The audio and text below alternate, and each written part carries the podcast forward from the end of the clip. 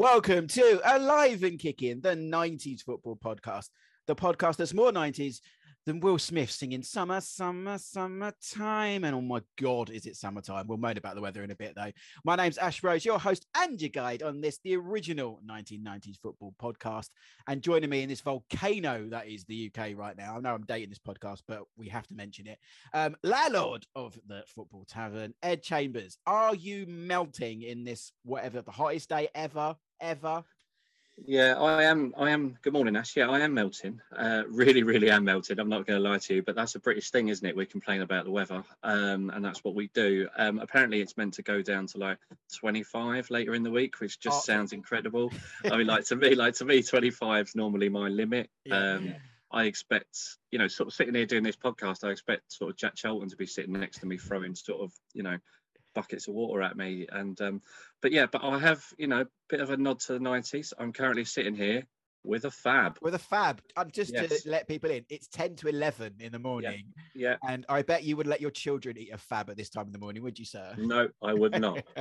But nowhere in the rules, sorry, I'm actually eating as I talk, I shouldn't do that. That's so nowhere in the rules does it have written down that you can't have a fab at ten to eleven. That's very true. I, I um, stupidly you know. played football in this heat last night. Oh my God. But Did it wasn't you? yeah it wasn't as bad as, you know, we all just expected it to be. There were more water yeah. breaks, and I did drop the John Aldridge gag, which I had to explain yeah. to a few people, which made me feel old and oh just a little bit of a geek that, you know, they didn't yeah, know. And I said, oh, we're going to do, I just literally said, oh, we'll all be doing an Aldridge halfway through. And someone said yeah. to me, oh, what? Yeah, uh, so if you have to explain the joke, it, it's not funny then, is it? yeah, yeah, that's the problem. Because also they're like, oh, okay. And I was, you know, I would go look it on YouTube. Yeah, that's it. Yeah, exactly. Joke, like, well, they're, they're, some of the, we had some of the sons play with us, so they would they haven't ah. even heard of John Aldridge. So this guy wasn't. Yeah. This guy was in his fifties. He should have known better. But there are some kids in there that some of the references are way above their head for sure. um, I always think when the summer of ninety-six was was really really hot. But I don't know if that, that was me just swept up in the gloriness yeah, that was possibly. Um, it was definitely I, sunny. I know. That I seem much. to recall. I seem to recall um, nineteen ninety being roasted during like when Italian ninety was on. But also, I seem to recall nineteen ninety-eight being pretty, pretty, pretty summery. Uh, pretty. Maybe that's just maybe you just got a memory of it, and it just feels like every day was sunny yeah, when it probably wasn't. Like yeah, yeah, probably, yeah, probably is a tournament thing actually. Yeah. Maybe yeah. Euro ninety-two just pissed down for the whole month. That's why we don't yeah. remember it as well. Yeah, yeah, yeah, yeah. yeah. It's certainly, um, it certainly pissed on Graham Taylor, but that's Wee. probably a different. That's yeah. probably a different story. Saying but, that, um, you, you just sparked that. Stu, our friend Stu from Stu Footy's Footy, he does love the Graham Taylor documentary, doesn't he? The amount of tweets that he puts out. I was gonna, I was gonna call him out on it on Twitter. So Stu, I know you're gonna be listening because you are one of our five listeners. Obviously, Woo. my mum, Ash's mum, and a couple of other people. Um, Stu, yeah, well, you love it. He loves the old uh, Graham Taylor thing, doesn't he? Um, which which is great. I love I know, to see love that it. documentary. It's you know I. I wrote an article on it um, for a uh, for a fanzine last season, which I had great fun doing, um, and I love I love that documentary. Um, you know, from start to finish, uh, the video version was always better than the T V yeah, version. Yeah, you get, you got more of it, didn't you? Yeah, twenty-five yeah. minutes extra footage, but uh, I, I yeah, keep so meaning to buy and possibly blag off a friend of the show, um, Sid Lambert. He had runs. I'm going to plug his online store. He has a T-shirt that says "Hit Les." Yes, a quote from that line, but it's done in the yes. style of um, Run D M C's like logo, yes. which I don't really know why. I don't really get that connection, but I, if, I think it looks cool. And obviously, yeah, but that's but that's surely that's the reason it looks cool. Yeah, exactly. And also yeah. at the time, Les was a Q P R player, so to me, yeah. it kind of uh, okay, yeah, yeah, it's a bit homage to Les being a yeah. Q P R playing for England. Yeah. So at yeah, some yeah, point, he's got, said, a lot of, he's got a lot of good, lot of good stuff on there. Actually. Yeah, he has a Kennedy back in steel glue. If I can get that yes. out, mug yeah. as well. So yes. I need that in my collection. I basically need, if Sid, if you're listening and you want to be a good friend, and I know you're a good friend, just send it my way because I just haven't got around to it. Just, I'll have that. Maybe the Harchester T-shirt as well. Stick yeah, Sid, in. Sid, can we have some free stuff? Yeah, That's free stuff. We like free, free stuff, yeah. yeah. We're, we're fathers of children. We have, well, they need yeah. new shoes and new sandals yeah. in this heat. Yeah. So yeah, we can't afford a Marco van Basten cup. yeah, not saying that I do want a Marco van Basten cup. You know, Sid sort of winking. Sort yeah, of, you know, I thought I you'd be more mind... of the Baggio collection. Man. Yeah, I would. I wouldn't mind Baggio. But I think the van Basten one just looks a bit. Um, well, it looks quite good actually. I think there's a, it's like the Dutch kit from eighty-eight. I think yeah. it just kind of looks quite cool. I'm going off so um, many tangents here, but I've got so many mugs in my house. You know, when people open their cupboard and yeah. like. I only ever use like three mugs probably for a cup of tea. Mm. Yeah, I've got probably like, you know, fifteen, twenty mugs that just sit in the cupboard, and they've got yeah. some sort of nineties or football or even wrestling yeah. reference to we're, it. We're, we're the same, because we've got, it's ridiculous, we've got about thirty mugs in the cupboard, right? And I drink, I drink, this is no word of a lie, I don't drink coffee, right? So shock no, me neither, no. Right? And, um, all right, the two of us, right? So, and I drink about five cups of tea a year. I, I don't really bother with tea.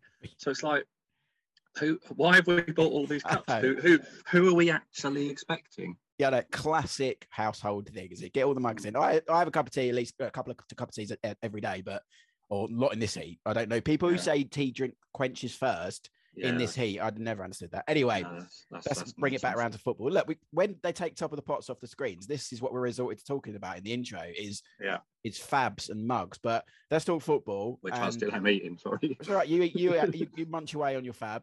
Um, I want to t- we wanted to mop up, tidy up, and tie a bow, if you like, on last episode where we did underrated and overrated, which was very good. Great chat with the man that is Sashin. And um, we put the polls on Twitter, and thank you to everyone who took the time to vote.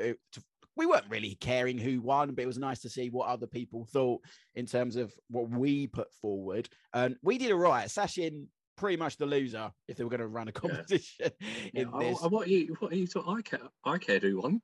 No, sorry, Ed cared who won. I cared who won. I wanted to win the double. You wanted to win the double. Well, we got so the most overrated thing, which was, was shocked me, but I do think, and as I think you pointed out on Twitter and a couple of others, the reason Matt Letizia was voted our most o- overrated aspect of nineteen nineties football is because now he's a bonkers man. I think that is probably why people want to stick the boot in and don't te- no don't not everyone probably agrees with my opinion. There may be a few, but there is probably that aspect to the fact that he's now a loony that um he's he won that. But on the underrated poll, we are now proclaiming that the nineteen ninety-four ninety-five Premier League season is the most underrated and therefore the best Premier League season of all time. Happy with that, Ed? Thank you very much. Yeah, I, I was I was happy with that, actually. I had a couple of people send me messages and stuff saying that they'd never thought about ninety-four ninety-five because it kind of gets lost behind ninety-five ninety-six and yeah. Keegan's yeah. rant and, you know, all the Cantona one nil wins and, you know, everything that happened in, you know, the Newcastle-Liverpool four three game.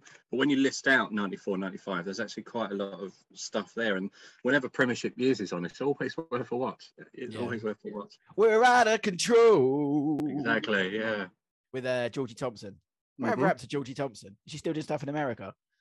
Probably, yeah. Probably, uh, yeah. I met I met her once briefly in an airport. She's about four foot two. Yeah, she's meant to be dinky, isn't she? Yeah. Yeah.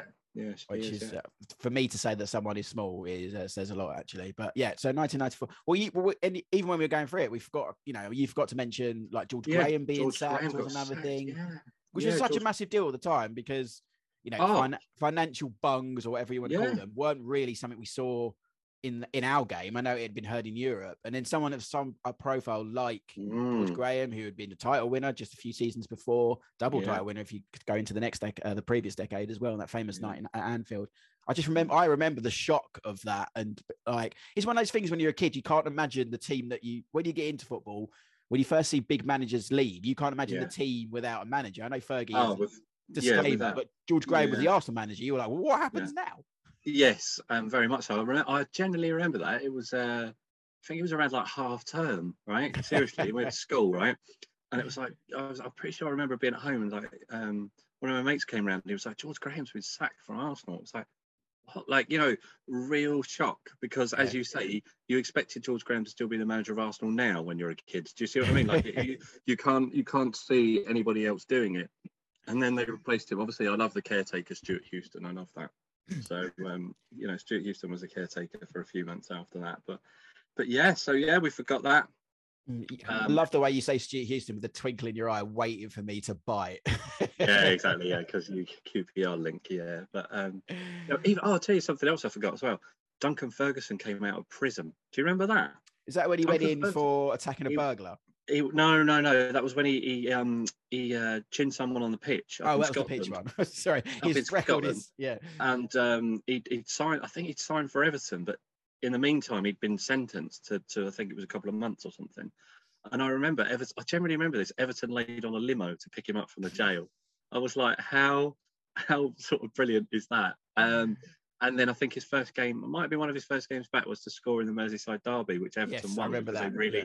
I think after after about eight games, they only had like one or two points, and that's when Joe Royle came in. Dogs yeah, War, that was his, that one of his stuff. first games, wasn't it? Maybe even his first game. Yeah, Joe Royle first game. It was his yeah. first game. Yeah, yeah, it was his first game. So it all sort of, you know, the Duncan Ferguson story is fascinating as well. So that's just another another thread to uh, ninety-four ninety-five. Yeah, yeah. Well, there you go. Check it out. Check out Georgie Thompson's Premier League years, because uh, or if you've got the video Race for the Title or whatever it was called, I'm sure there was one floating around. Watch it. Did you see the video saying that before I let our guest in? Did you see the V H S I got sent? Many thanks. I forgot. I haven't written his name down, but a very nice person on Twitter sent me uh, the v- VHS of the all the goals from U S A ninety-four, which is really? uh, yeah, which is great. I mean, I haven't got anything to play it on. Yeah. I do I do have a, a collection of V H S videos from G B R season videos and whatnot that I yeah. do need to convert to some sort of, well, I say D V D, but even that's becoming somewhat Is it actually obsolete. Like an official video? It's the official video from right. U S A ninety-four, which not, is probably on YouTube somewhere, and I could not, have just downloaded it. So it's not recorded off the T V? And no, that'd be even better, I think. Halfway through or something. Yeah. yeah. So then I could watch the adverts. Do you ever do that as well, yeah. when you get videos? Remember those? Oh, do you remember yeah. that advert? Do you remember yeah. that advert? Yeah. yeah, classic. There comes Bobby Robson in the B T advert and Graham Taylor and that old classic one. Yeah. Right. We are doing a My nineties today, so let's get cracking with that. We're going to the East End to talk My nineties, which had quite an up and down decade Uh, for the Hammers. So we will talk all things claret and blue, and not the new Burnley home kit, which looks very nineties and is sponsored by Classic Football Shirts. Well done, guys, friends of the show. I uh, just thought I'd give that a nod. Anyway, let's talk to our guest and get knee deep into West Ham after this.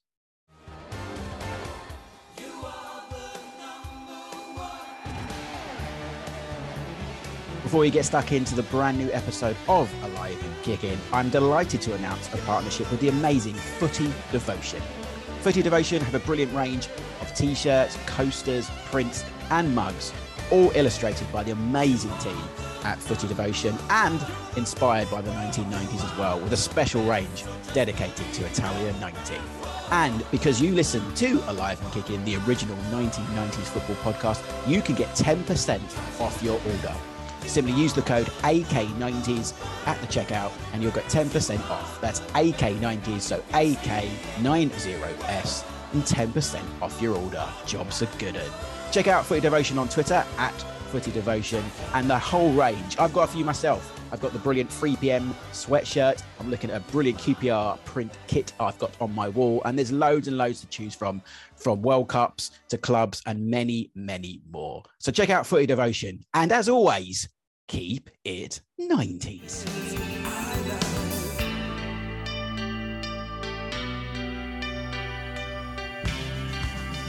Welcome back to Alive and Kicking on a day where we are basically melting in a volcano in the U K. I know I'm dating this, but we wouldn't be British if we didn't moan about the weather. And it's very, very hot at the moment.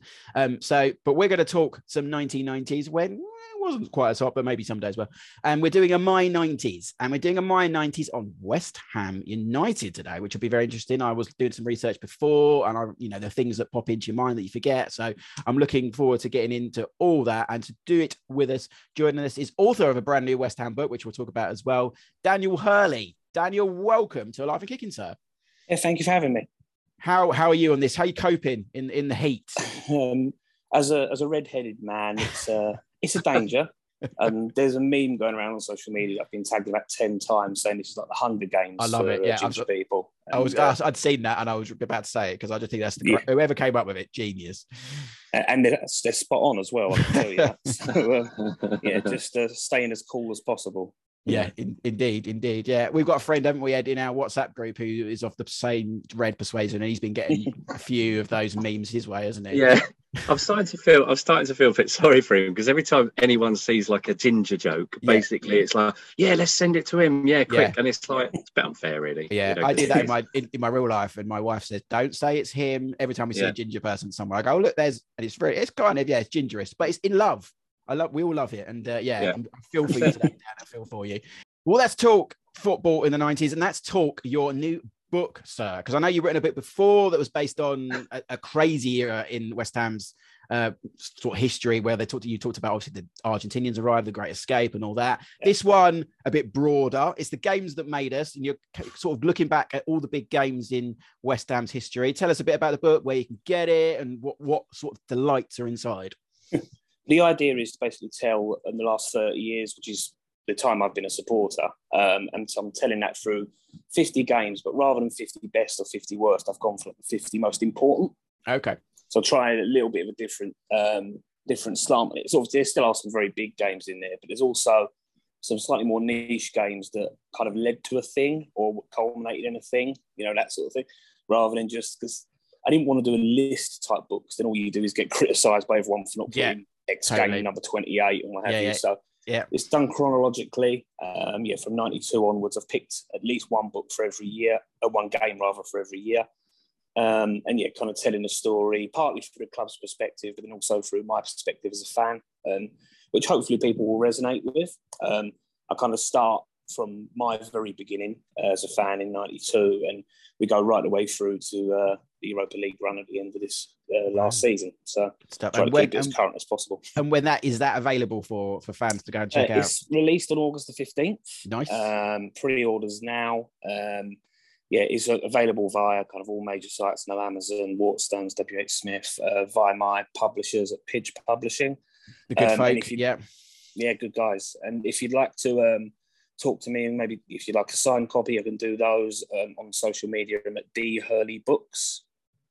Good uh, stuff. Nice and obvious. And uh, yeah, just feel free to contact me on there.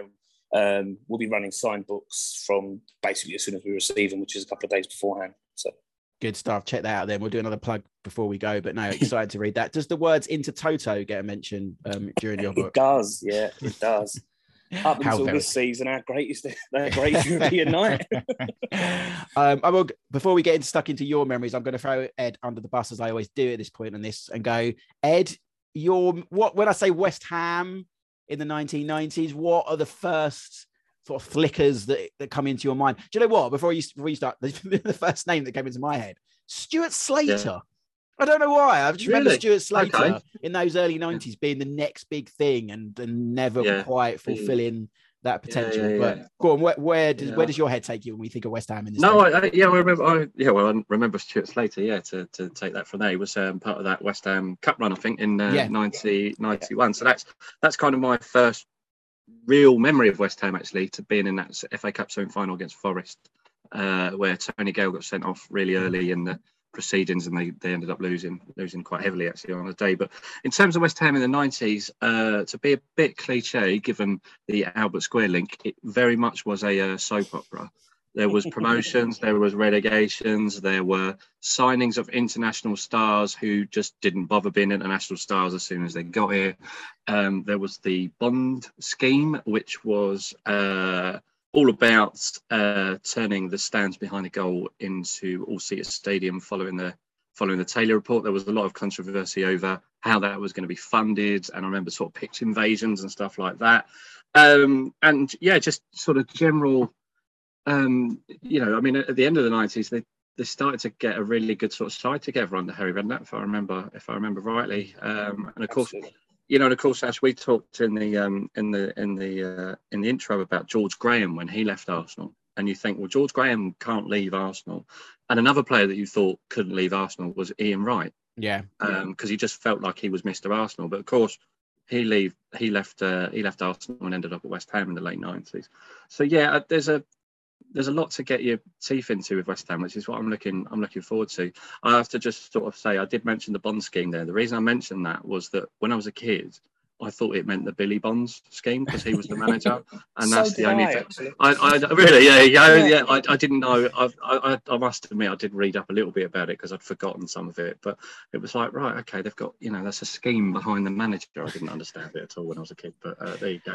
There was so, probably yeah. a few schemes behind Harry Redknapp, the manager, later on as well. But, yeah, but don't don't call him that. Oh don't yeah, say he's I did say he was wheelie dealy, and I didn't use yeah, that term. Yeah, don't say that. Yeah, he, he doesn't like that, does he? I saw a clip of him on social media over the weekend of him looking yeah. back at that interview, and he's still yeah. really annoyed by that term. Yeah. Um, yeah, as a Q P R fan, I can take the mickey out of him because he didn't end that yeah. sweet for Harry at Loftus Road, but it obviously did for West Ham. Um, Dan, let's start. We always give you categories to talk through. So let's start with the most obvious. Um, I'm assuming your player of the nineties West Ham won't be Mark Boogers or Florin Răducioiu. um, who, who are we going for?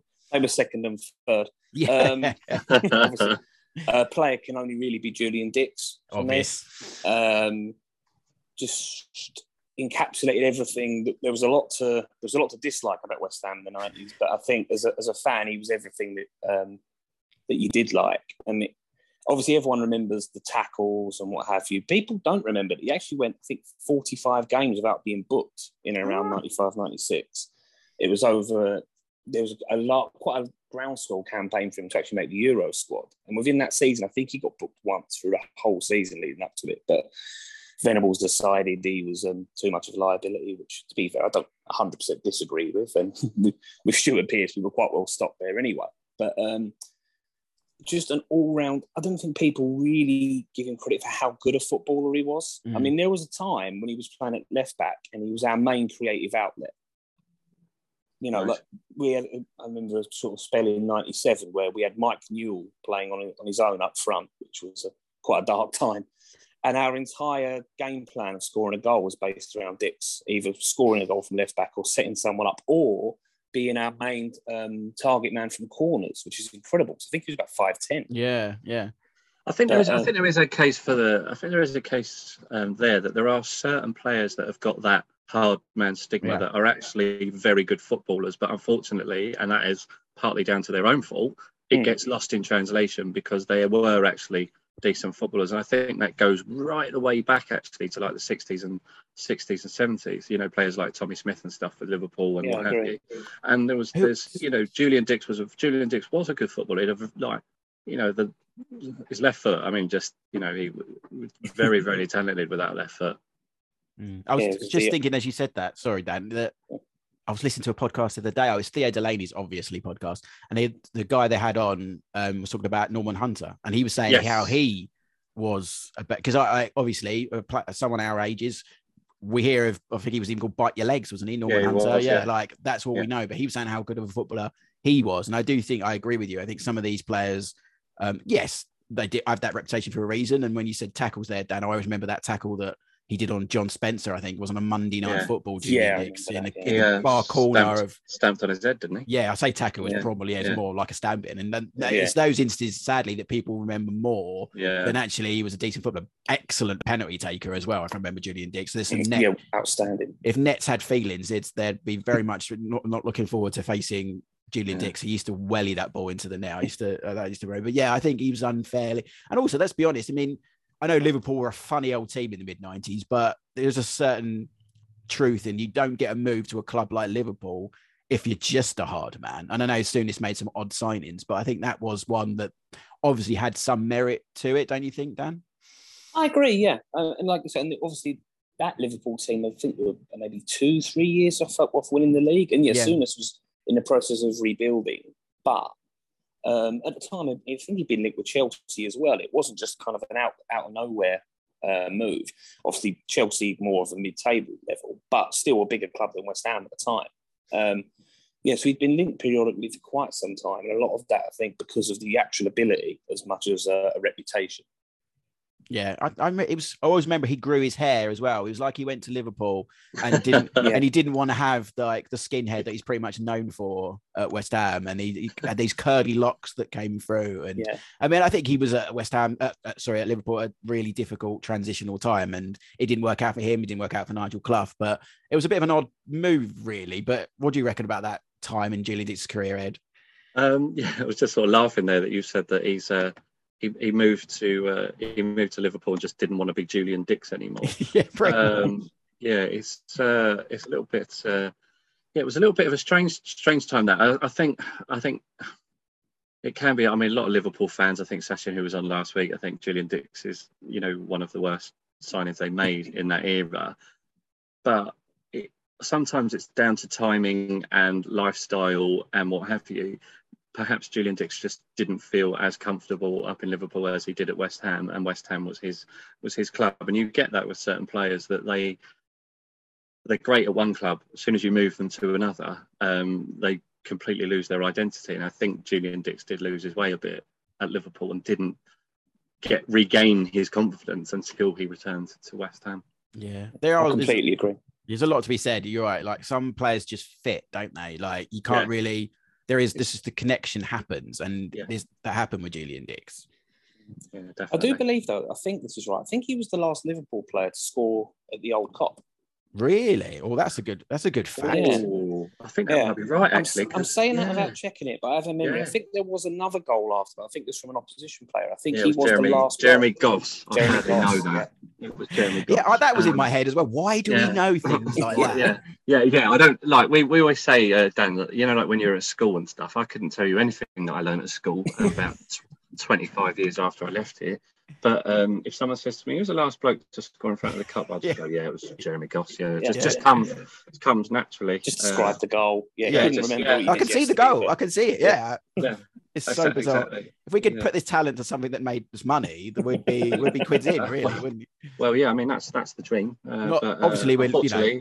Unfortunately, no one's really interested in, in, in that. Also, we're paid, you know, we get a good big fee for this podcast, obviously, being obviously, the original yeah, nineteen nineties football podcast. But, you know, we're always open to sponsorship or anything like that. You know, hit yeah. us up on Twitter and stuff. And, um, and free stuff. Free stuff. Free stuff. Yeah, we've established that. That's, yeah, we, yeah, we like free stuff. Yeah, definitely. Um, so we've put Julian Dicks then as our as your player of the, of the nineties for West Ham. Um, let's talk games, which is obviously very prevalent now. You've just written a book on games as well. So you've picking one from the nineties was probably a bit hard. harder for you, because if you've just done a book on kind of the whole of the you know last thirty yeah, I, years, I, what was the one you plumped for in the end? I, I went back and forth because there was two that kind of really sprang to mind. One was a four three win against Spurs, um, where in all likelihood we were probably going to get relegated. I mean, that was the end of the, the Mike Newell era I mentioned a minute ago. Do you know what? And you, when you said Mike Newell, sorry to interrupt you there, I, I had no memory of Mike Newell ever playing for West Ham. I had to go and Google. You know what? I was, exact, I was exactly yeah. the same. And uh, I he went on loan, to, didn't he? Yeah. Yeah, yeah. Just, yeah I've just I've had to Google to that. It, I can promise you. I don't. I have no memory of that. That's, I love that. The nineties. Yeah, I, yeah, yeah. Sorry, Dan. Carry on. on. I had to you taught us something we didn't know. I love. Oh, that's amazing. Uh, but yeah, and we'd signed Hartson, Kitson. They both scored that night. Rio Ferdinand had broke in, and we kind of moved on from that and kind of went from a, a, quite frankly, a poor team. And within two years, we qualified for Europe. And I think the genesis of a lot of that was that night. But by the same token, if um, there's a game in the nineties that's probably most synonymous with West Ham, it'd be, which you actually mentioned last week, from the greatest Premier League season of all time, nineteen ninety-four ninety-five, uh, just uh, denying United on the last day, mm. which yeah. I was at and was absolutely incredible to be part of. Yeah, what is that? I'm sorry, Ash, I'll just jump in there. I was like, what is that like as a supporter of a team that you're you're not going to go up, you're not going to go down, but you know that the other team, Man United, have got something riding on on the game, like something. So, I mean, what is that? What is that like? Are you sort of cheering the fact that United haven't won the league, or are you just not that bothered about it? What was your feelings like on that day? At the time, at the time, I was only like ten, so like right. I've been I've been a fan for about three years at this point, kind of going every home game. So I kind of kind of got it, but kind of didn't. I just Manchester United at that point were like the. the scariest group of people I'd ever seen in my life. Like they would just seem like bigger, bigger boys, you know, yeah. like, like Ince and Pallister and Bruce and Hughes. Like it just seemed unrealistic to me that you could even score a goal against them. Like Schmeichel, I'm still to this day pretty certain he's bigger than the actual goal. Like in my mind anyway.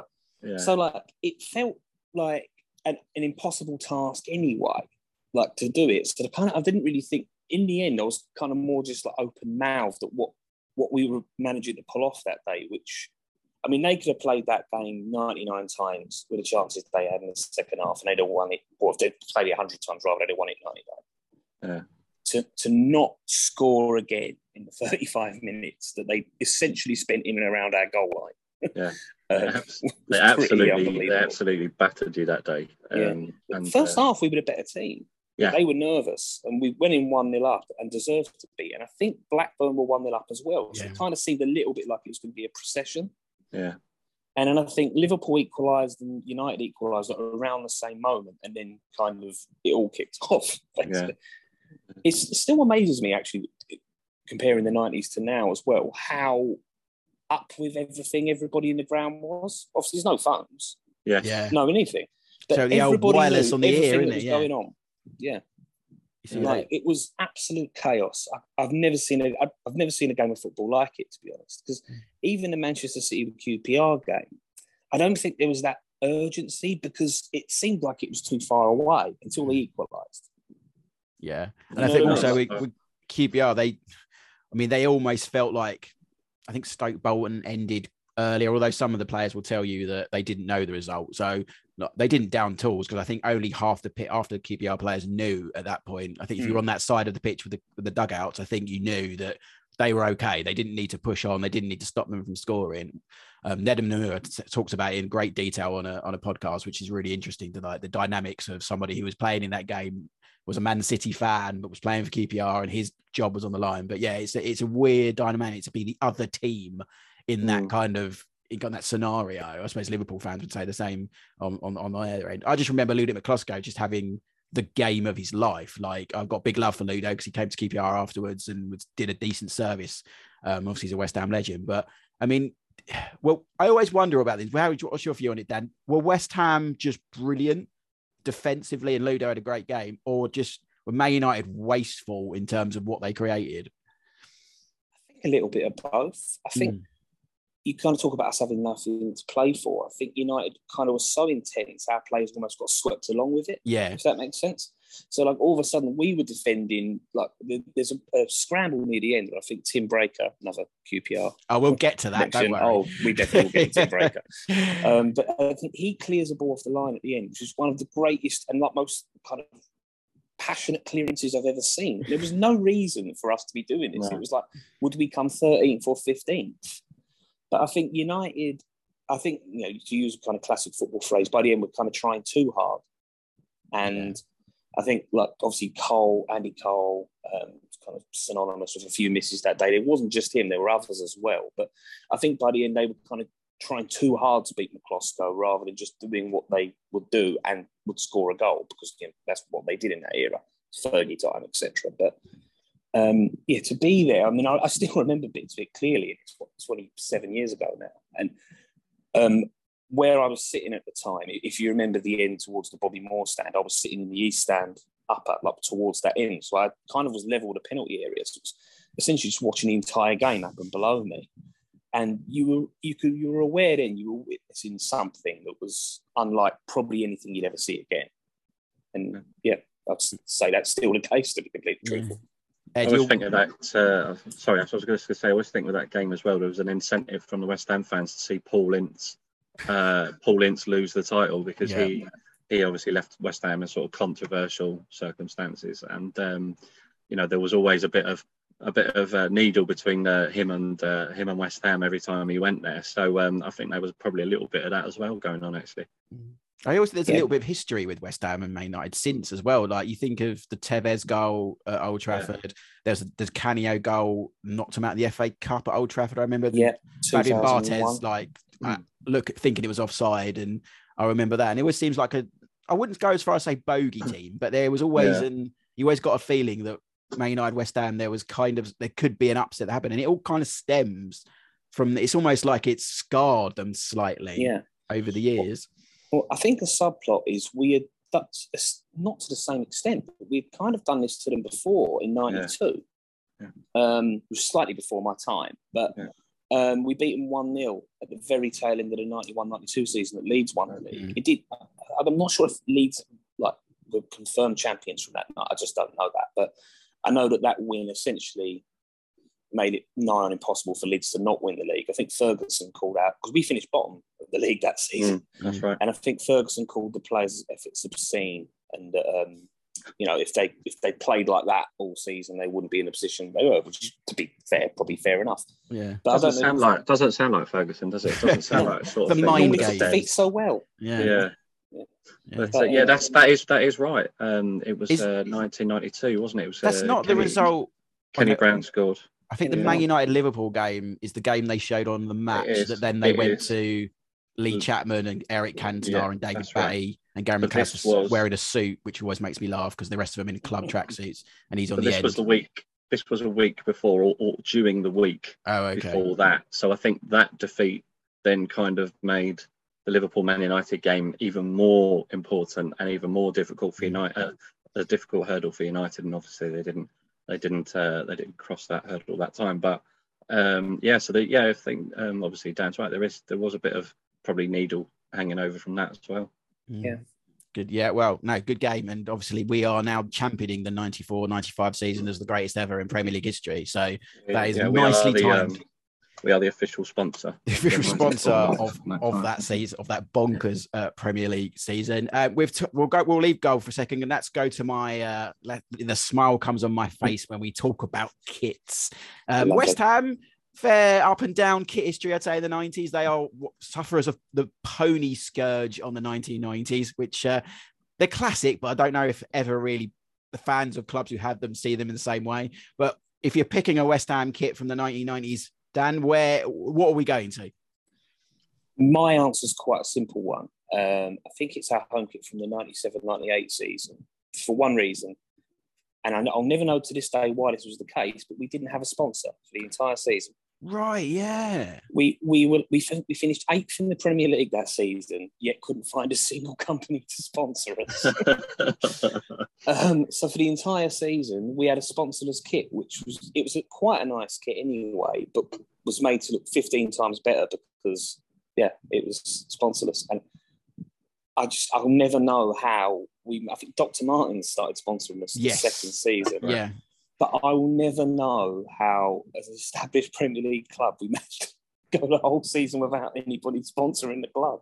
Yeah, that's so bizarre. Well, according to Historical Football Kits, which is a great website for any kit kit geek who probably knows it already, like Doctor Martens came in and from April of that season, which seems even more strange. Like, why would you sponsor a club from April at the end of the season and in, obviously into the next season? Maybe the deal could just start straight away, I suppose, because you had no sponsor. But that's it's really interesting. Anyone knows listening, hit us up on Twitter. Yeah. Why did West Ham not have a sponsor in the ninety-seven ninety-eight season? That's area. But that, oh, yeah, I agree. Nice kit, big proper nineties collar, which has even yeah. come back this year, actually. There's a few kits, and the Man United and the Arsenal kits have got big collars, which I'm all for.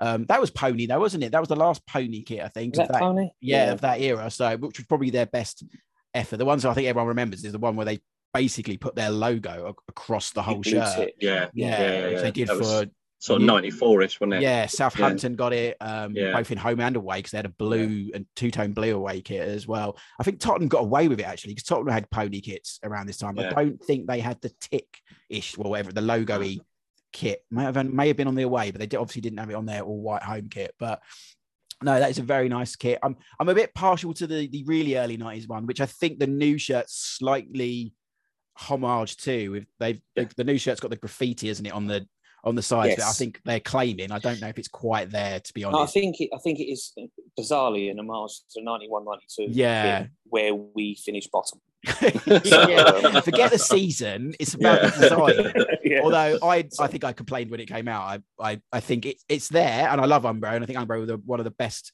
kit makers out there, but I would like a little bit more. Like the collars are different, the the, the little sides, the little uh, stripes don't come up the side. I, I think it's one of the best kits of the season, but I, th- I think the homage to the the ninety-one ninety-two is not quite enough for me, but that's yeah, you know, I'm a geek, so I would, I would. I go think for that. You should. Um, I think you should with the ninety-seven ninety-eight thing. I think you should, until someone tells you different, just go with the line that Barcelona used that nobody was good enough to have their sponsor over your shirt. And I think, yeah, I think you should probably go with that.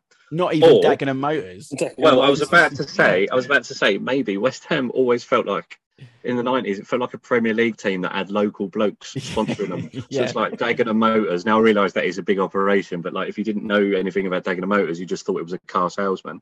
I think they had B, is it B A C Windows? Windows. B A C yeah. Windows, which just sounds like Dave down the road. And then they ended the night with uh, ended the night. They ended this uh, decade with um, Doc Martens, which was, you know, pretty West Ham because you could use Doc Martens to kick yeah, people's heads yeah. in, which is probably exactly, what, yeah. what, what West Ham clubs image. yeah, which, yeah. Very which, cool. Uh, West Ham was synonymous for in the eighties. Yeah, so uh, yeah, sponsors were funny like that. That's, you know, the better, aren't they? Like local firms, or as we yeah. I think we spoke about the other week, random electronic or Black and Decker yeah. type companies that you've never yeah. heard of. Get rid of the gambling sponsors and all that. Q P R oh, have yeah, got something definitely. This season I don't even understand what it is. I've read the blurb about six or seven times. It's called Convivia. And it's one of those companies that have long words in their description and something to do with property, investment. I don't know. It's not gambling, so I'm quite happy about that. But yeah, it looks nice on the shirt, though. Um, I, I would say that. Um, West Ham also have the uh, they went a crew a bit as well in the uh, in the nineties, if I remember rightly. Yeah, that was the other one I was suggesting, but I'll, random. I owned that shirt. Nice I think shirt. It's the most uncomfortable thing I've ever worn. I remember wearing it like proudly out with my friends on a Thursday night, and I'm thinking I made it halfway down the road. I was like, I've got to go home and take this off. I cut, it was like stabbing me in about four different places. So um, yeah, aesthetically very nice, but um, I don't. If you wore it, you're a tougher man than me. Did that have a sponsor on it, Dan? That was the season before. Yeah, that was the season before this one. So, yeah, ninety-six, ninety-seven. Um, right. But I think shirts in the nineties were like that. They weren't comfy. Like, the material was, it got very bobbly after a couple of washes.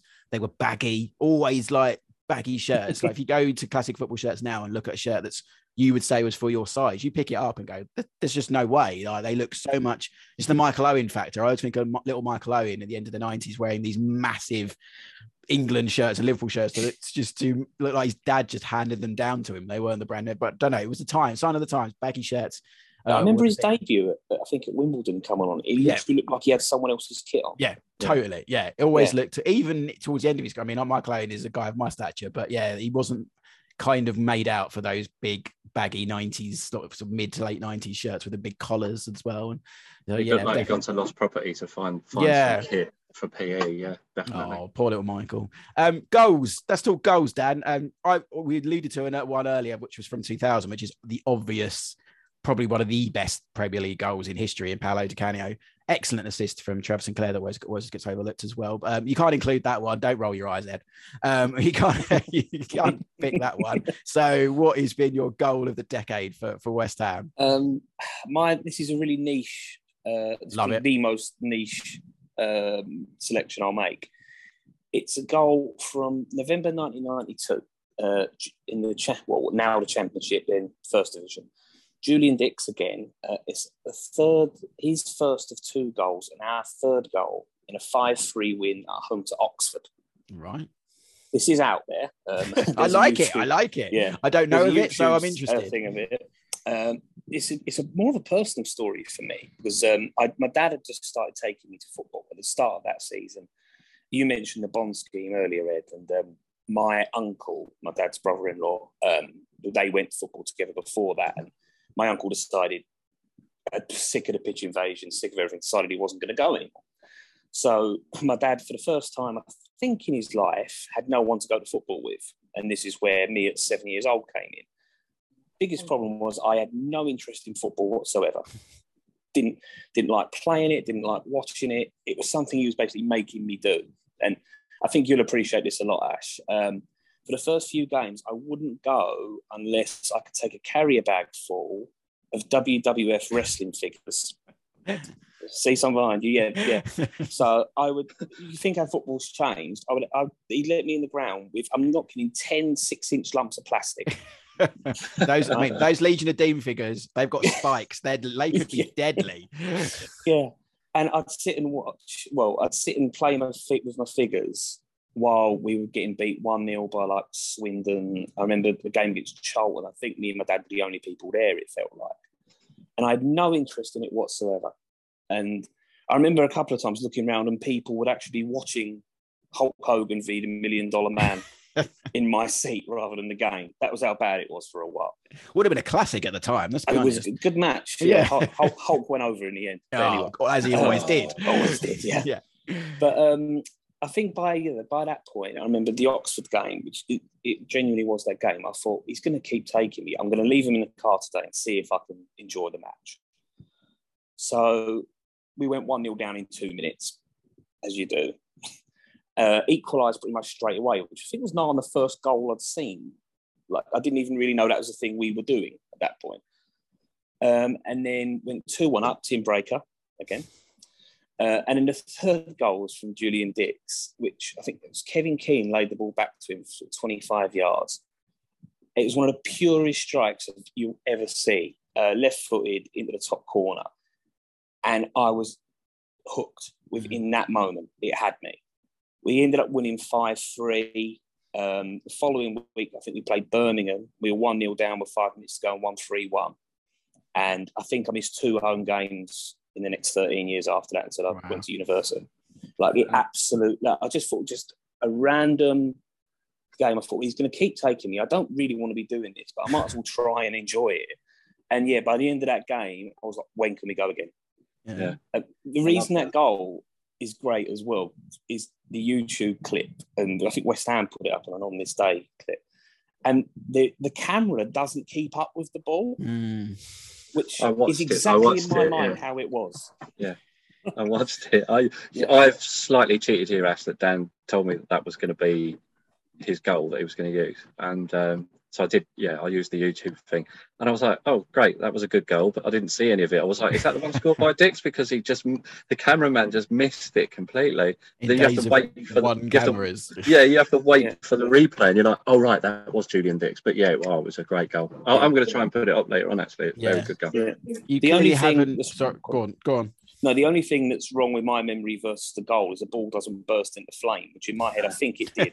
yeah. it's, it sounds to me like that clip is like watching Sky Sports coverage on the red button of the Championship. I don't know if you've come across that, but it's one camera. There are no replays. There are one commentator, and at Loftus Road, because you're so low, because it's an old ground, you're quite the camera's quite low down. So there has been a couple of occasions where they haven't been able to, the ball's just gone out of their shot and they've just gone like that. And it's just, yeah. it's a horrible, I mean, I, I sound spoilt when I moan about it because it's like brilliant. You can watch a midweek game. If you can't be there, you can watch it on telly and it's, it's, it's a nice thing to have. But actually half the time it's not worth it because you don't get to see anything.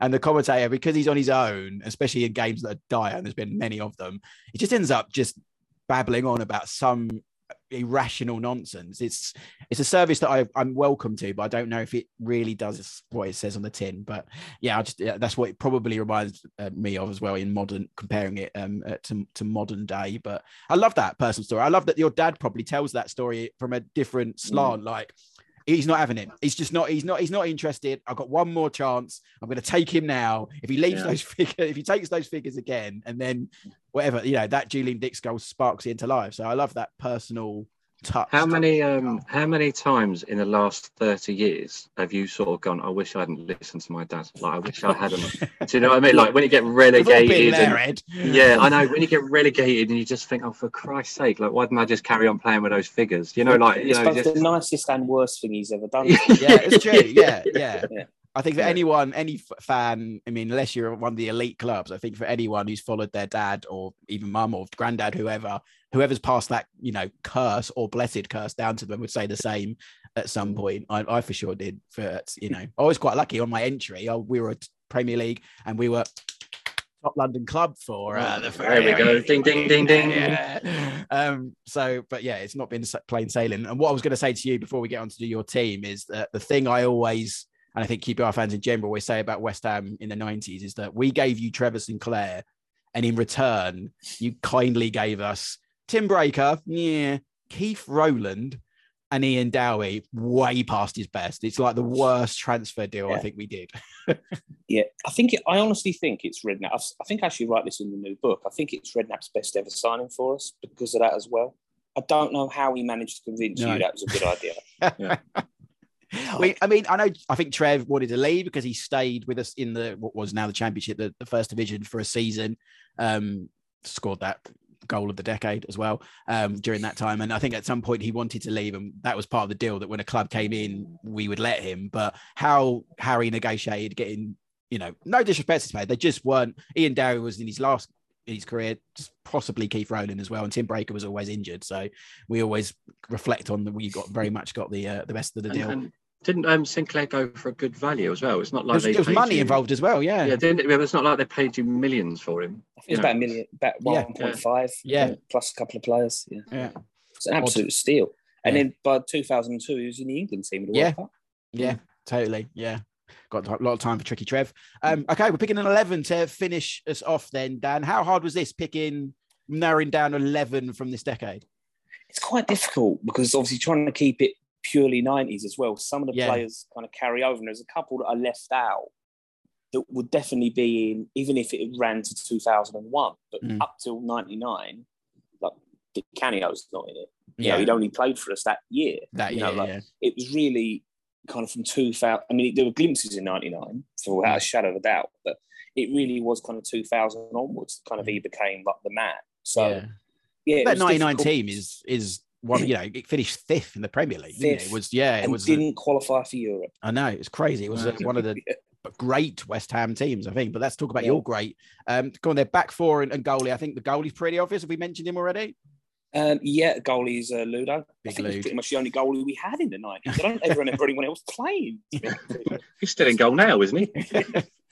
yeah, um, he was at the club as a coach for a long time after. Yeah. I think after he came back from Q P R, but um, yeah, fantastic goalkeeper. Yeah, I mean, obviously he had the day out against Manchester United, but I just remember like from the other team having a corner, how deep they'd have to put the ball, like you know, sort of penalty spot, because anywhere near it, he'd just come and catch it. Yeah, he was he was a like, big lad as well. Enormous, massive goalie. Yeah, yeah. yeah. Lo- yeah loved his goalkeeper. Loved his joggers as well. Loved, he was a goalie that wear yeah. joggers. Missed that. And um, do you guys know the story about us signing him and the other goalkeeper that they looked at? at no, time, which is do tell. Story if, if people don't know this, um, it was when uh, Lou Macari was West Ham's manager in nineteen ninety. And they were they were scouting two goalkeepers, and they, they plumped for Ludo because I think because he could join straight away, and the other goalkeeper couldn't join till the end of the season. And the other goalkeeper was Peter Schmeichel. Oh, uh, I knew you were going to say that. Yeah. Oh, yeah. I think yeah, I think he wanted to stay oh, at Bromby till the end of the year. Yeah. And uh, I mean, Ludo was great to be yeah. fair. Anyway, yeah. but um, yeah, it's interesting accounts. to think what Peter Schmeichel's career would have been like, because he wouldn't yeah. have had, like, no disrespect to West Ham, he wouldn't have had that stage to become no. that goalie. Would he have maybe been at West Ham and then moved to a big club? I don't know. I'm not sure how he would, because that would affect Man United. Like, people talk about Cantona. Schmeichel is one of the massive reasons oh, that they, that era kicked off, because as Ed has said ad nauseum on this, to, every great team needs a great goalkeeper, and he was the greatest probably of that decade. So that is a, it's a very sliding doors moment for West Ham and, and Peter then. Yeah. Who makes yeah. up the back four then, Dan? Uh, right back, another one for you, uh, Tim Breaker. Yeah, consistent player. He was always decent for keeper. So ahead of his time. Like, was born for like the, the overlapping fullbacks you yeah. see now. Because um, it was pretty much all he did. I have no memories of him ever defending. Maybe that's part of the problem. yeah, yeah, yeah. Other teams' left wingers scored all the time, but it was great. No, um, But yeah, just bombing down the right hand side, crosses, pop up with a goal every now and then. Uh, by all accounts, a very good bloke as well. Mm. Um, yeah, again, I, I don't really have another option. I think he was uh, right back for the vast majority yeah. of that decade as well, until, until he until he went to Q P R. Yeah, so yeah. That's it, yeah. So we're getting an ex-Q P R league so far. Yeah, yeah. yeah. I was trying to find like Andy Impey next or something, try and put him in yeah. to see if I can keep it going. Yeah, yeah. Um, Left back would be Dixie, which I've kind yeah. of already covered. Um, yeah. Again, just yeah, top level player. Uh, the two centre backs. Uh, first would be a young Rio Ferdinand, Rolls Royce of a footballer. Um, yeah, Rolls Royce. Yeah, Rolls Royce before everyone said Rolls Royce. Yeah, all the time, every day, all the time. Um, but yeah, he came through. I think started in May ninety-six. And I mean, by the end of the decade, you, you knew we knew what we had. It was yeah. just a case of when. Rather than, um, and they sold him far too early, which is another story. But um, and for not enough money, yeah. I think eighteen no. million to Leeds. Yeah, to Leeds eighteen yeah. months later, he's thirty million to United. So that was yeah, money. Yeah. But um, just such a good player. I mean, such a good footballer. I mean, people kind of, um, I think, overplayed it a little bit at the time. You know, like they said, like he couldn't defend, which was a nonsense because yeah. he was a defender. But um, you could tell from day one, really. Um, how good he was going to be. Um, and the partner, which I think was actually a really big reason for, for Rio's development that I've gone with, is um, Slaven Bilic. Ah, yes. Good defender. Yeah. yeah. Only really played for us, I think, for a year and a half, two years. Uh, but played most of that with Rio and, and another, because we were playing three at the back at the time, another defender, Mark Reaper. I don't know if he... Oh, yeah, yeah, yeah. yeah. Danish guy. I think yeah. they both really brought Rio on. Mm. Um, and kind of helped develop him, and the kind of uh, he seemed to be on the pitch almost like big brother in him a little bit. Mm. Um, Bilic was a terrific defender. Yeah, hard, yeah. I say hard man, but just a, not like a classic hard man, but you just still would you know that he would get stuck in kind yeah. of, but also could play as well because that Croatian team was. Mm. I love that Croatian team. Yeah, and it's ridiculous. And came third in a World Cup. Yeah, I mean, ridiculously yeah. good, ridiculously good team. Um, yeah, Bilic was more kind of obviously a hard man without having to prove it. I think. Yeah. Not many crunching tackles, but I, I, I think you'd have been brave to square up to him. And central, midfield then. Let's go midfield then. Go on, Dan. Who's in your midfield? Uh, central midfield, uh, two midfielders. Uh, first would be John Moncur. Yeah. Ah, lovely player. Ultimate two-footed player. Just would stand and do Cruyff turns in the middle of the pitch for hours if people had let him. Um, and sort of spray passes like onto his flank. And then towards the end of his career, sort of transitioned into like a lunatic. He used to run on for five minutes, tackle someone, get booked, punch the air to the crowd and go off again. He was a bit of a character. When I've heard yeah. teammates talk about him, they say he was a bit of a, a bit of a mad character in the dressing room. He had that about him. He was, you know, the classic prankster, but also took it possibly too far at times. Yeah, I've I heard that. I yeah. think he was a bit of a, yeah, a bit of a nutcase in, in, in the was, uh, nicest um... terms. It was at Tottenham at the same time as Gascoigne, which apparently the two of them together yeah. was apparently an absolute nightmare yeah. for, the, for the players in the dressing room, which you can imagine. Is he he's who Cantona stamped on at Swindon as well, wasn't he? John he is, yeah. So, yeah. yeah. yeah. Right he, wound, yeah, wound him up that much. Yeah. yeah. Alongside Moncur then? Uh, be uh, Frank Lampard. Oh, Ooh, now. Interesting. Interesting. Yeah. Now, Device, very divisive figure. Yeah. Yes, love, love, hate relationship there. What's what's that then? That surprised me uh, actually. I'm not sure there's much love. Um, I, yeah. I went back and forth on this, if I'm honest. But if I'm picking it from purely football, he would be in it with that yeah. goal scoring midfielder. Um, really kind of kicked on. Wasn't ready uh, when he came into the team, despite what he'll tell you, and he wasn't. Um, but. Clear as day, worked so hard to improve himself and obviously continued that through his career. I think by ninety-eight, he was him and, and another player I'll talk about in a minute, kind of our main goal threats. Um, and you could tell, I think he was always kind of the second second fiddle to Rio and then probably third to Joe Cole. And Joe mm-hmm. Cole came through at the very, very end of the decade. But um, yeah, I kind of went back and forth on bringing him in because I think like most West Ham fans, um, I don't necessarily appreciate everything he said about the club since, but um, as a pure footballer, I don't think there was anyone else. Maybe I could have gone Ian Bishop, but I think he was very similar to Moncur. Yeah. And also when they played in our midfield together, we weren't very good. So I kind of couldn't go with that. But yeah, despite uh, yeah, despite what Lampard said off the pitch, I think on the pitch he'd be in my uh, be in my team. I always think of that clip, which I know you've both seen, of Harry Redknapp at a, was it like a West Ham supporters club where he's just, I think Frank's played about six games or whatever, and they're all saying he's not good enough. And he's going, that boy, that boy will play for England, that boy. Yeah. And, and at the yeah. time, you're like, all right, whatever. So he, thus he was proved right, the wheeler dealer that is uh, Harry yeah. Redknapp. yeah, one of the fans asked about a lad called Scott Canham. Scott who, Canham, uh, that's the name I was trying to say. Scott Canham. Right, yeah. um, they asked about Scott Canham. You know, what, what about Scott Canham? And like, you know, Harry, as you've just said, described accurately there, you know, Harry said, oh, uh, this boy will play for England. Uh, mm. And obviously it turned out that he was right. He was, he was indeed. Um, I so never you got... know why Frank was actually at that press conference. No, I it's random. Kind of it was, it was, yeah. yeah. Just because he's a young midfielder. Yeah. Why did he, I mean, I, I suppose his dad was assistant manager. Maybe he was waiting yeah. for a lift home or something. But, um... you, you wouldn't necessarily sort of do that now. You wouldn't put the young kid, like it's for years, Fergie wouldn't let Giggs talk to the media, would yeah. he? Or anything like that, because you wouldn't send them to the wolves, would you, yeah. for the want of a better yeah. phrase? Because like, yeah, I have no idea why, especially at the time, whether he deserved it or not. Obviously, there was always going to be a little bit when yeah. you, nepotism when you think the management team was literally his father and his uncle. yeah, you know, he's done all right. You could there. be Pele coming through and people are still going to wonder for yeah. him. You know? yeah. Oh, yeah. Totally, totally. Um, so you got wingers then? Or we... Oh. Yeah, I've kind of got an inverted winger as oh, such, but one of my favourite players, and I have to put him in, is Isle Berkovic. Yeah, oh, he's someone who doesn't yeah, get a lot of love, isn't he? Yeah, we don't talk about him much on here. Well, we haven't since I've been on anyway. No. Yeah, good player. Good player. Apart from when yeah. he's get booted in the face by John Hartson, he's a great player. yeah. And that was the mad thing about that was the rapport I had on the pitch was incredible. Yeah. Absolutely incredible. I think if he'd been ten years later, he'd be one that all the silly accounts say the streets don't, streets yes. don't forget. Yes. Yeah. The but, Adel um, Tarabs just, of this world. Yeah, yeah. Adel Tarabs is yeah, the definition of that player. Yeah, he is, but, um, yeah.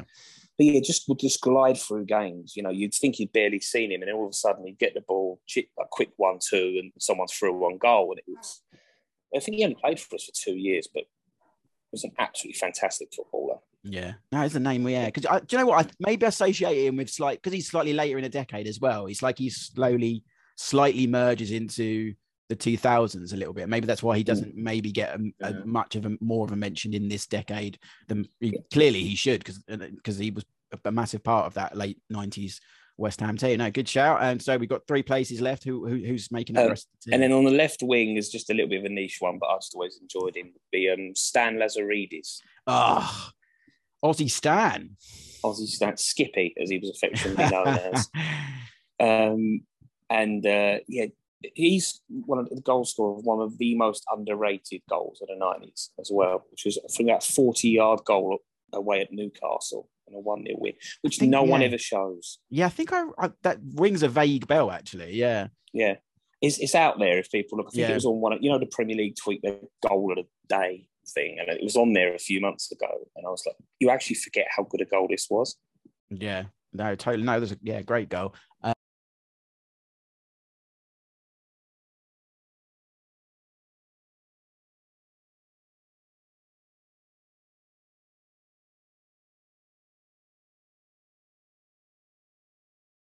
So Skippy down the wing, um, who then I was, I think this is everyone's favourite bit, front two. Is Samistia Boo part of your front two? No, he what should a great be, is the answer. He should be.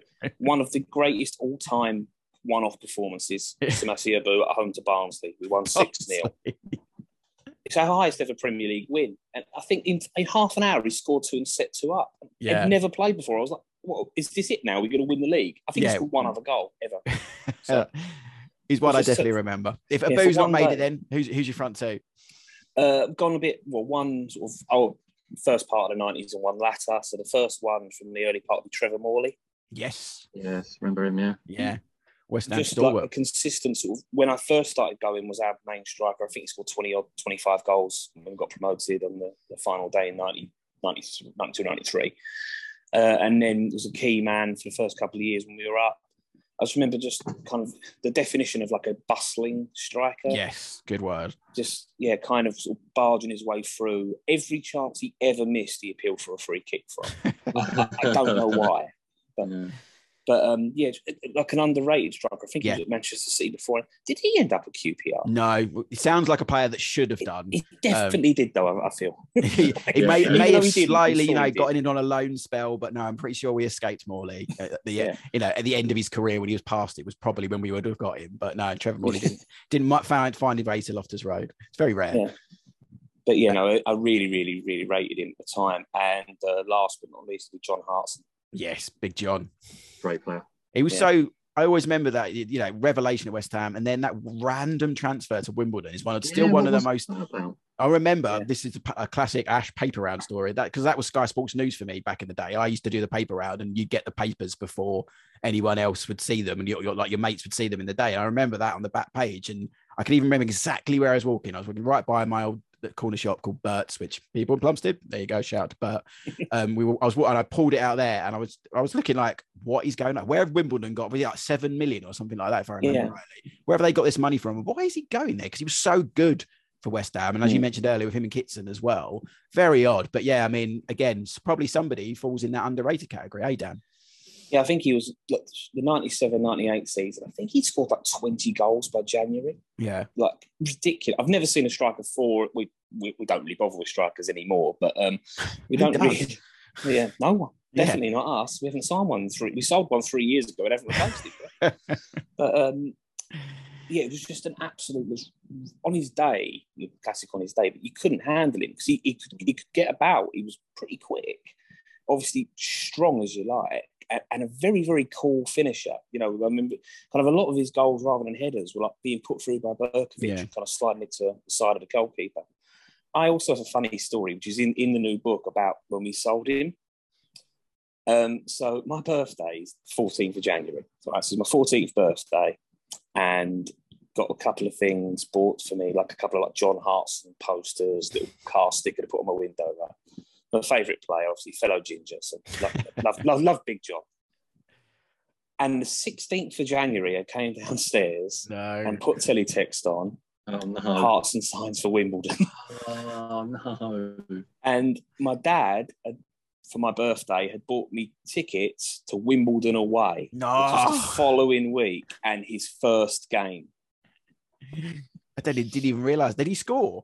No, it was nil-nil. Was that funny enough? Actually, it was Di Canio's debut for us right. as well. So it was actually, it's in the book as a, you know, kind of my example of it being an important game rather yeah. than a great game. So it was yeah. drab nil-nil, but it was Hartson's first game against us, DiCanio's first game for us, and also I think Tim Breaker's last game and Julian Dicks' penultimate game as well. So it was a real kind of ending Tim of Breaker's an era. Getting a lot of love today. Yeah, I didn't think this yeah. would be a Tim Breaker-based podcast. Yeah. But... Maybe there should be one. The Tim Breaker episode. He was, as I said, he was injury prone to keep out, but when he played, he he, he was very yeah. good. Um, but yes, it was kind of a real ending of an era game. But yeah, like I had all this John Hartson stuff bought for me, and two days later, because it was out of nowhere as well. Yeah, it was. That's the thing. It was. Yeah, it was completely out of nowhere. Ed, I mean, what yeah. are your thoughts on on John Hartson? Because he's a. He's, yeah. I, I think he falls in that underrated category for sure. Well, John Hartson is an underrated player. I think yeah, he, there was far more to his game than just being the big lad up front, as yeah. um, as uh, Dan was saying. Um, you know, he's, it, there was a turn. There was a turn of pace. He was a he was a very very good finisher, as Dan. As already said, yeah, he's a good, th- and he went on to, you know, he did do great things when he was up in Scotland as yeah, well, yeah. Um, up at Celtic, um, you know, got reached the uh, Europa League final and, you know, mm. won trophies up there and stuff. He's, he had a good career, obviously, you know, he, he had the, you know, the cancer scare and what have yeah, you, but, yeah. he, he had, um, but yeah, he had a really, really good career, John Hartson. That was a, a gamble from Harry Redknapp, if I remember rightly at the time, because Hartson was at Arsenal. He's on the periphery, wasn't he? At yeah, Arsenal. He was yeah. in and out. in and out of the team, but um, Redknapp paid the money on it. He obviously saw, you know, saw something in him, and um, you know, credit to Harry Redknapp actually is, you know, we call him a wheeler dealer and stuff, but he, he has got an eye for a, he has got an eye for a talent, um, and, and also uh, an eye to keep that talent. So if you're Nico Cranchar, yeah. Jermaine Defoe, you're, yes. you've always got a job. Yeah. I've got a funny yeah. feeling that they live in his house. Uh, Nico Cranchar must. Yeah. He's definitely yeah. employed by him. That's yeah, yeah. he must. About. Although yeah. he was very good for Q P R, but yeah, he um, yeah. yeah he must have a, a special relation. That's a good team, Dan. I like that. Is there, a very good team. A couple there that you mentioned. Is there anyone else you kind of just missed out on that? Um, Steve Lomas was close in midfield. Yeah. Did um, play for Q P R? He did. Of course he did. Yeah, whose whose team is this, Ash? Mine or yours? I, I know. I forgot now. Yeah, I know. There's a lot of links. There is a lot of links. Didn't wasn't a fan of him at Q P R, I must admit. Again, past his best, but yeah, yeah. sorry, I'm, I'll but stop. Yeah, Everyone's going, shut up, Ash. Yeah. But yeah, kind of tough tackling uh, captain as well at the time um, for yeah. a lot of the nineties, and yeah, probably could have been him, but Moncur kind of entertained me, and Lampard did score a lot of goals, so um, kind of just. Uh, Just edged out. Mark Reaper as well, who I mentioned briefly. Yeah. Uh, really good. Um, re- scored a really important goal for us against Blackburn. Uh, the greatest season ever, ninety-four ninety-five. Um, we, because um, we were pretty close. Four went down that year, I think. Yeah. We were perilously close to it. Mm. And he scored a goal quite late to, to beat Blackburn, actually, when they were going for the... Uh, for the title. Um, him and Don Hutchison scored. Don Hutchison, God bless him, would be nowhere near this thing. But, um, but um, despite being a record signing twice, which is mm. random as you like. But, yeah. Um, he's a decent pundit these days, isn't he? He's made a life yeah, for himself. Decent pundit, pundit. Really good pundit. Um, but yeah, and kind of good everywhere else, but just kind of underwhelmed at West Ham a couple mm. of times. Um, yeah, so they both be close. Uh, probably one other... Random sort of winger, Michael Hughes. Yeah, uh, was at Manchester City. I uh, think for us, he signed him from like Strasbourg or something like that. Yeah, I, I remember him being abroad. Yeah, yeah, he scored the goal in the Manchester United game, actually. Yes, right, yeah. He did. Um, yeah, yeah. But yeah, he was a very good footballer, very technically good. I think played off the left, but was right-footed, cutting a lot. And uh, yeah, we, we had some we had some random footballers. I think one, one day there's there's definitely a worse team. Yeah, that'd be harder, I think, for West Ham. Yeah. More random in the yeah. Although we'd struggle for a goalkeeper because we we all can't think of anyone but Ludo Mikloško. On oh, my life, I don't remember Sha- anyone. Shaka Hislop towards the end was that too? Was that more the two thousands? I think that's two thousands. And maybe very last year, maybe Might be last knockings. Yeah, I think. So. Yeah, yeah. But um, um, because we've got we've got this far, haven't we? And we've not talked like Fuché and Răducioiu. I met, yeah, I mean, I know, mentioned Grabtree very briefly, but yeah, yeah. Palo Fuce was another one. I mean, uh, Jerry Beecham as well. Uh, very oh God, the whole Jerry Beecham thing. Yeah, he was all very odd, all very odd signings, weren't they? Yeah, Futre, Futre and Răducioiu and Ili Dumitrescu as well would have oh, all yeah. been, yeah, would have oh, God, all been yeah. fine as gambles in isolation, but to do them all in one go felt a bit extreme. It, it worked for one game. We beat Southampton two one. Um, August game, Futre played. It was unbelievable. I mean, you could tell how good he was, you know, like before his knees had given away. Um, and the second half, we just the football we played, is up there with anything, a lot of things I've ever seen West Ham teams play. But then the following week, I think we got slaughtered away at Middlesbrough, and, you know, we were essentially just picking three people who didn't want to at any point ever be tackled or trapped back. So it's really only so far you can go with that after a while. But, um, yeah, and Beecham was a bizarre one, really. I mean, yeah, God, God rest his soul. But um, I, I can't look at how, how did he not know where London was? Yeah. I just... Yeah, but he's an Oxford legend, to be fair. I think yeah, he's, yeah, he's no, he went, yeah, he was pretty much their greatest player. Yeah. Um, he oh, the other one I was sick, didn't he? Yeah, didn't he? Yeah. yeah. The other player I, I was going to mention before we go as well is obviously the, the Latin Lothario that was Danny as well. Danny, Danny, and Ian Dowie up front, the yeah. um, most diametrically different strike force of all time. Yeah. Um, He was a yeah. good player, though. It, yeah, I remember. Him, didn't he play like an F A Cup game in the snow? Was that Wrexham? I want to say. Oh, that is Hugo. That's Hugo Porforio. Oh, yeah. that's that Porforio. Yeah. I'm getting them mixed yeah. up. Yeah. During our weird obsession with Portuguese playmakers in the nineties, because why wouldn't you do that? But um, Danny, I think, scored scored a winner at Tottenham on his debut, which as starts go for West Ham players isn't bad. And clearly he was very good, but I think Sporting, I think it was Sporting Lisbon, it was that. I think they wanted like six million for him or something, which I think was about four times our record transfer at the time. So I yeah. think that was sorry and thank. I think he ended up at Ajax not long after that. And I don't really know past that, to be fair. Yeah. But, I was um, just going through Wikipedia there and looking at the squads throughout the year to find another West Ham goalkeeper, and it's uncanny. Like even the number twos, you don't. They're not names that you would consider. Like, like Peter Schilton was there at one point. That's insane. Yeah. Like, he's another. Mike Newell and Peter Schilton played for West Ham. There's there's news that I need to learn today as well. Les Seeley was there for a bit. Les Seeley. Um, Shaq Hislop was ninety-eight, uh, ninety-nine, so that would have been his eventual replacement. But yeah, Ludo really did monopolise that position yeah. for for the whole decade. There we go. We, we had Craig Forrest very briefly. Oh, of course. Yeah. yeah. Oh, and Bernard Lamar. Oh, yeah. Bernard Lamar. That was How have I forgot Bernard Lamar? He yeah. was in goal, I think, for the back end of the ninety-eight season. He was um, trying to go to the World Cup, wasn't he? Yeah, yeah I think he was, yeah. yeah. We got him on loan and then left him on the bench for three months because why wouldn't you? And I remember, yeah. I think we played Arsenal and he played really well. I think we might have drew one or nil nil. And I think Wenger spent a lot of his press conference after kind of just ranting about how have they had Bernard Lamar and not picked him for three months. Which, which I think probably he was a decent judge of a player, I think. Yeah. So um, I think that probably says a lot. I think that was just as Ludo kind of wound down, kind of ran through a couple of keepers quite quickly.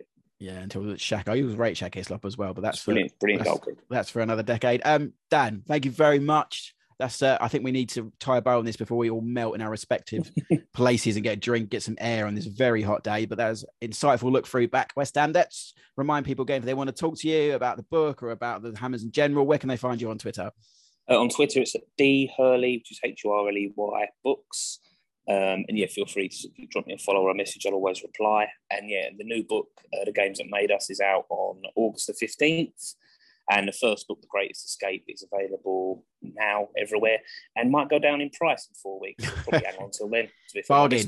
Bye bye. Yeah, bargain. Yeah. Seamless plug there, Dan. Um, Ed, if people want to come and have a drink, and they bloody well need one in today's heat, um, where can people find you on Twitter? Uh, at Tavern Football. And you're right. Uh, I'm definitely having a beer today. It's going to be one of those days, I think. Yeah. Just need the top quality H two O, as Bobby Boucher said in that classic Absolutely. Um, follow the show at A K nineties on Twitter, and we'll be back very soon with more nineties nonsense for us to chew the fat on. I've been Ash Rose. This is Alive and Kicking. Till next time, keep it nineties.